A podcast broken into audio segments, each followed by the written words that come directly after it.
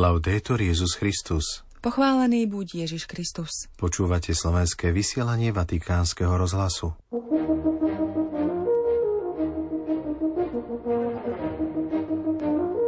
Pápež dnes prijal prezidenta Kazašskej republiky Kasim Jomarta Tokajeva. Nech je ekumenické stretnutie plné životodárnej lymfy Ducha Svetého, povedal svätý Otec ekumenickej delegácii z Fínska. Cítime sa všemocní, ale sme obmedzené bytosti, povedal pápež na audiencii obyvateľom regiónu postihnutého katastrofou priehrady v severnom Taliansku. Svetý Otec chce navštíviť Vietnam, povedal v odpovedi novinárom vatikánsky sekretár pre vzťahy so štátmi. V Ríme si svetou omšou pripomenú z té výročie narodenia kardinála Korca. V piatok 19. januára vás z Vatikánu zdravia Zuzana Klimanová a otec Martin Jarábek. Vatikán. Pohľad na príklad svetcov posilňuje našu vieru, preto nech nie sú rozdelením kresťanských denominácií. Aj o tom hovoril pápež František členom ekumenickej delegácie z Fínska, ktorú dnes prijal vo Vatikáne. Ekumenická delegácia, ktorú tento rok tvoria katolíci, luteráni a pravoslávni, prichádza každoročne na púd do Ríma pri príležitosti sviatku ich patróna svätého Henricha a zároveň týždňa modlitieb za jednotu kresťanov. Pápež v príhovore nadviazal na slová biskupa Astranda z Evangelicko-Luteránskej cirkvi Fínska, ktorý hovoril o cirkvi ako o pútničke a odvolal sa aj na ekumenické svedectvo svetcov. Svetý otec skonštatoval, že aj keď v minulosti úcta k svetcom rozdeľovala katolíkov a pravoslávnych od evanielikov, nemalo by to tak byť, lebo svetci posilňujú našu vieru, keď hľadíme na ich príklad. Pápež vysvetlil. Svetí sú bratia a sestry, ktorí prešli túto cestu až do konca a dosiahli cieľ. Sprevádzajú nás ako živí svetkovia Krista, našej cesty pravdy a života. Pozbudzujú nás, aby sme zotrvali na ceste učeníctva aj vtedy, keď zápasíme, keď padáme. Ako svetlá zapálené Bohom svietia pred nami, aby sme nestratili cieľ z dohľadu. Dôveruj Božej milosti, hovoria nám. On ťa miluje a aj teba volá, aby si bol svetý. Pápež spomenul, že veľkou príležitosťou k rozvíjaniu ekumenizmu vo Fínsku bude v roku 2030 tisícročnica od smrti svätého Olava. Delegácia sa so Svetým Otcom spoločne pomodlila očenáš, ešte predtým však pápež povedal. Drahí priatelia, ďakujem vám, pretože toto stretnutie s vami je živým znamením v kontexte týždňa modlitieb za jednotu kresťanov, ktorý sa začal včera – Dbajme na to, aby sa toto ekumenické stretnutie nezredukovalo na akési plnenie a aby sa nestalo samoučelným. Nech má vždy životodárnu lymfu Ducha Svetého a nech je otvorené prijať tých najchudobnejších a najzabudnutejších bratov a sestry, ako aj tých, ktorí sa cítia Bohom opustení, ktorí stratili cestu viery a nádeje. Vatikán, Taliansko. Človek ovládaný túžbou po majetku si myslí, že je všemocný. To je však veľká nepravda. Boli sme stvorení a naša prirodzenosť si vyžaduje, aby sme vo svete konali s rešpektom a starostlivosťou, s vedomím vlastných obmedzení, ktoré nás nezmenšujú, ale umožňujú nám žiť v celej našej plnosti povedal pápež František na audiencii pre obyvateľov regiónu postihnutého katastrofou priehrady na rieke Vajont v severnom Taliansku pred 60 rokmi. Dňa 9. oktobra 1963 zosuvy pôdy spôsobili príval vody a vytvorili 70-metrové povodňové vlny, ktoré zničili 10 dedín a osád. Zahynulo viac ako 1900 ľudí. Ako pripomenul pápež, príčinou katastrofy bolo, že príhrada bola postavená na nesprávnom mieste, bez zohľadnenia geologickej štruktúry okolitých svahov. Svetý otec František poznamenal, že by sme sa mali poučiť z tejto tragédie, pretože starostlivosť o stvorenie sa netýka len ekológie, ale aj človeka a jeho života v súlade so stvoriteľovým plánom. Pápež poznamenal, že tomuto postoju sa môžeme učiť od svätého Františka z Asízy, ktorý presne pred 800 rokmi napísal pieseň o slnku. V nej chváli Boha za vodu, ktorá je veľmi užitočná, pokorná, zácná a čistá – Užitočná a pokorná v prípade Vajontu sa však voda stala mocnou a ničivou, poznamenal pápež a pokračoval. Ostáva tiež nedostupná pre mnohých ľudí, ktorí v dnešnom svete trpia smedom alebo nemajú prístup k pitnej vode.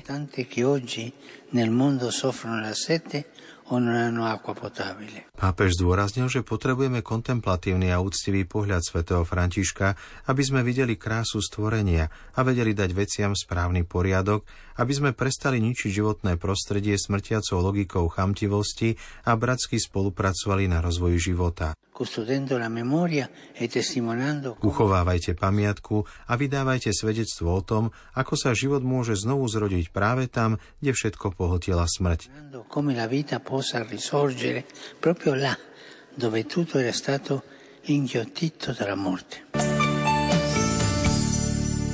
Vatikán, Vietnam.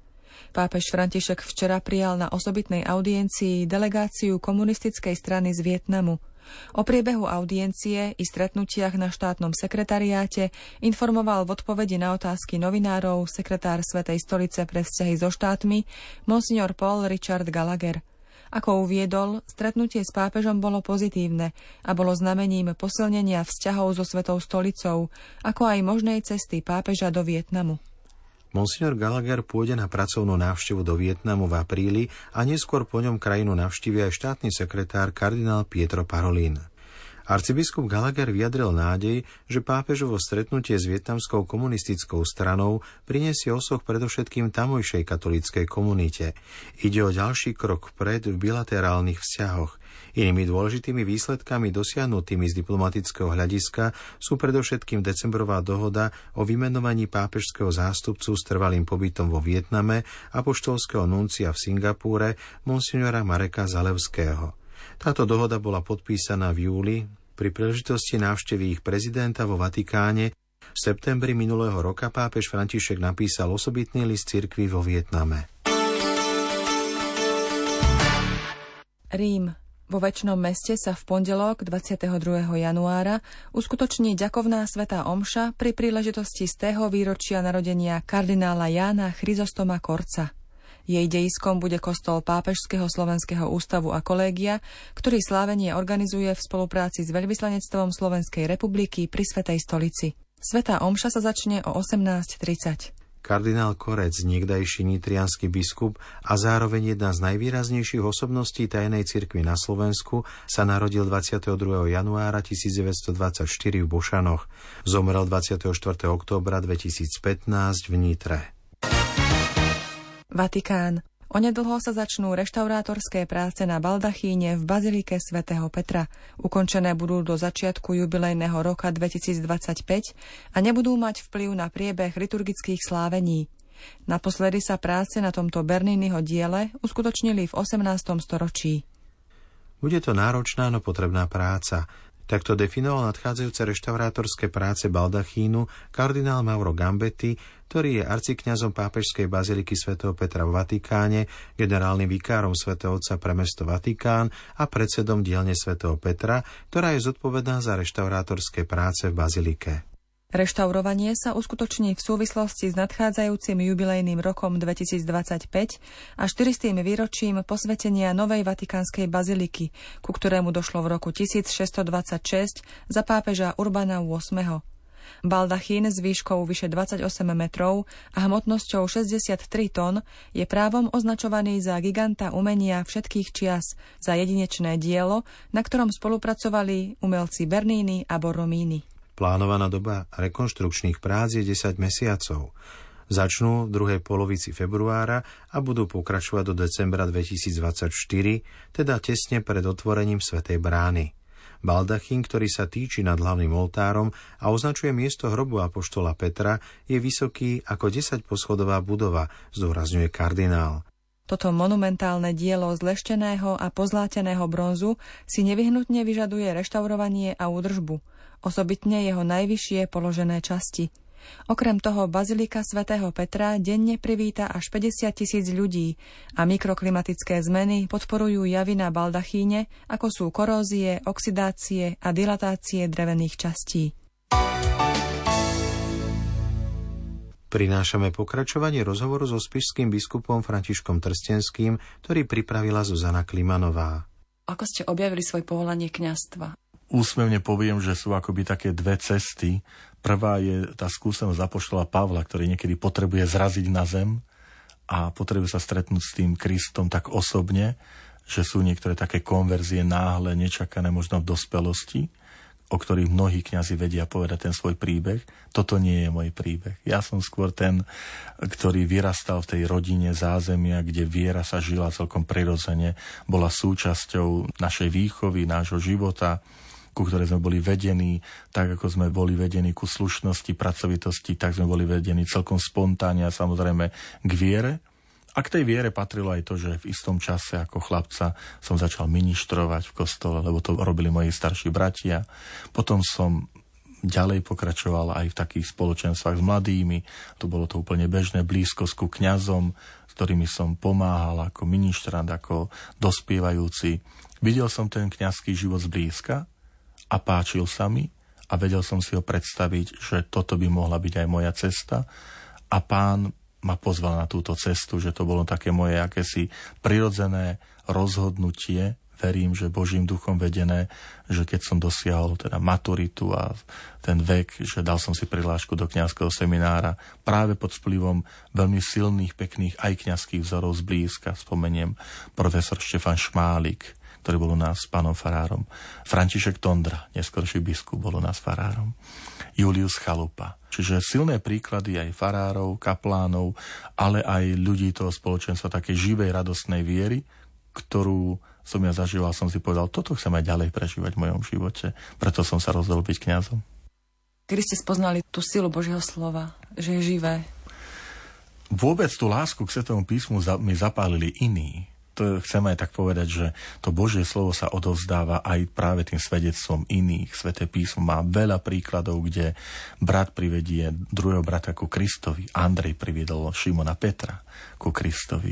A iné príklady, kde ho priviedli, objavili Jan Krstiteľ, ukáže a povie, toto je Boží baránok a privedie, alebo ukáže na Krista tak v mojom prípade, najmä v seminári to bolo, vďačím už zosnulému profesorovi Jozefovi Lešinskému, ktorý prišiel z Ríma čerstvo, nabitý tou láskou k Svetému písmu začiatkom 90. rokov a začal ho prednášať. My sme zostali očarení v úžase nad krásou Božieho slova. Že nám ukázal naozaj, že to slovo je krásne, je stále to, ktoré dokáže osloviť a pripomenie to v tom zmysle, že Vždy potrebujeme mať v živote niekoho, kto nám to sväté písmo otvorí. Evangelium hovorí pre emalských učeníkov, že Ježiš Kristus im otvoril, otváral im písma, vysvetlil, otváral im potom mysle. Aj dnes Ježiš posiela takýchto svojich ľudí, aby iným otvárali to sväté písmo, aby ho robili tým takým prístupným, zrozumiteľným. Takže im ďakujem, či je to profesor Leščínsky, potom profesor Jirko Novotný, ktorý nás učil hebrejčinu. Zase ich príklad, takže keď prišiel potom pán biskup Tondra už ako v kňazovi a pýtal sa ma František, chcel by som ťa poslať na štúdia svätého písma. Šiel by si? Šiel by som. Toto by ma naozaj naplňalo a som veľmi vďačný za to, lebo to pokračovalo ďalej. Aj v Jeruzaleme počas mojej štúdií nebolo to len štúdium knižiek, slovníkov, ale ja som videl aj na živote mojich profesorov, že to, čo učia, oni aj žijú. Že neboli len učiteľmi svätého písma, gramatiky alebo iných významov interpretácií, ale tí, ktorí na vlastnom živote mi ukázali, že pozri, takto sa aj to sväté písmo žije. Spomeniem aj tú audienciu ešte, ktorú mal Svetý Otec pre nás všetkých, ktorí sme študovali Svetej Zemi a práve on nás k tomu pozbudil, že dávajte pozor, aby to nebolo len analýza Svetého písma, preklad, ale aby tam vždy bolo aj posolstvo tomu Božiemu ľudu, že Sveté písmo aj takto treba žiť, alebo toto je posolstvo, že vždy ponúknuť to Sveté písmo, to jeho uživotnenie, tú aktualizáciu na môj konkrétny život. Že nielen význam, význam slov, význam spojení, ale aj význam pre môj život.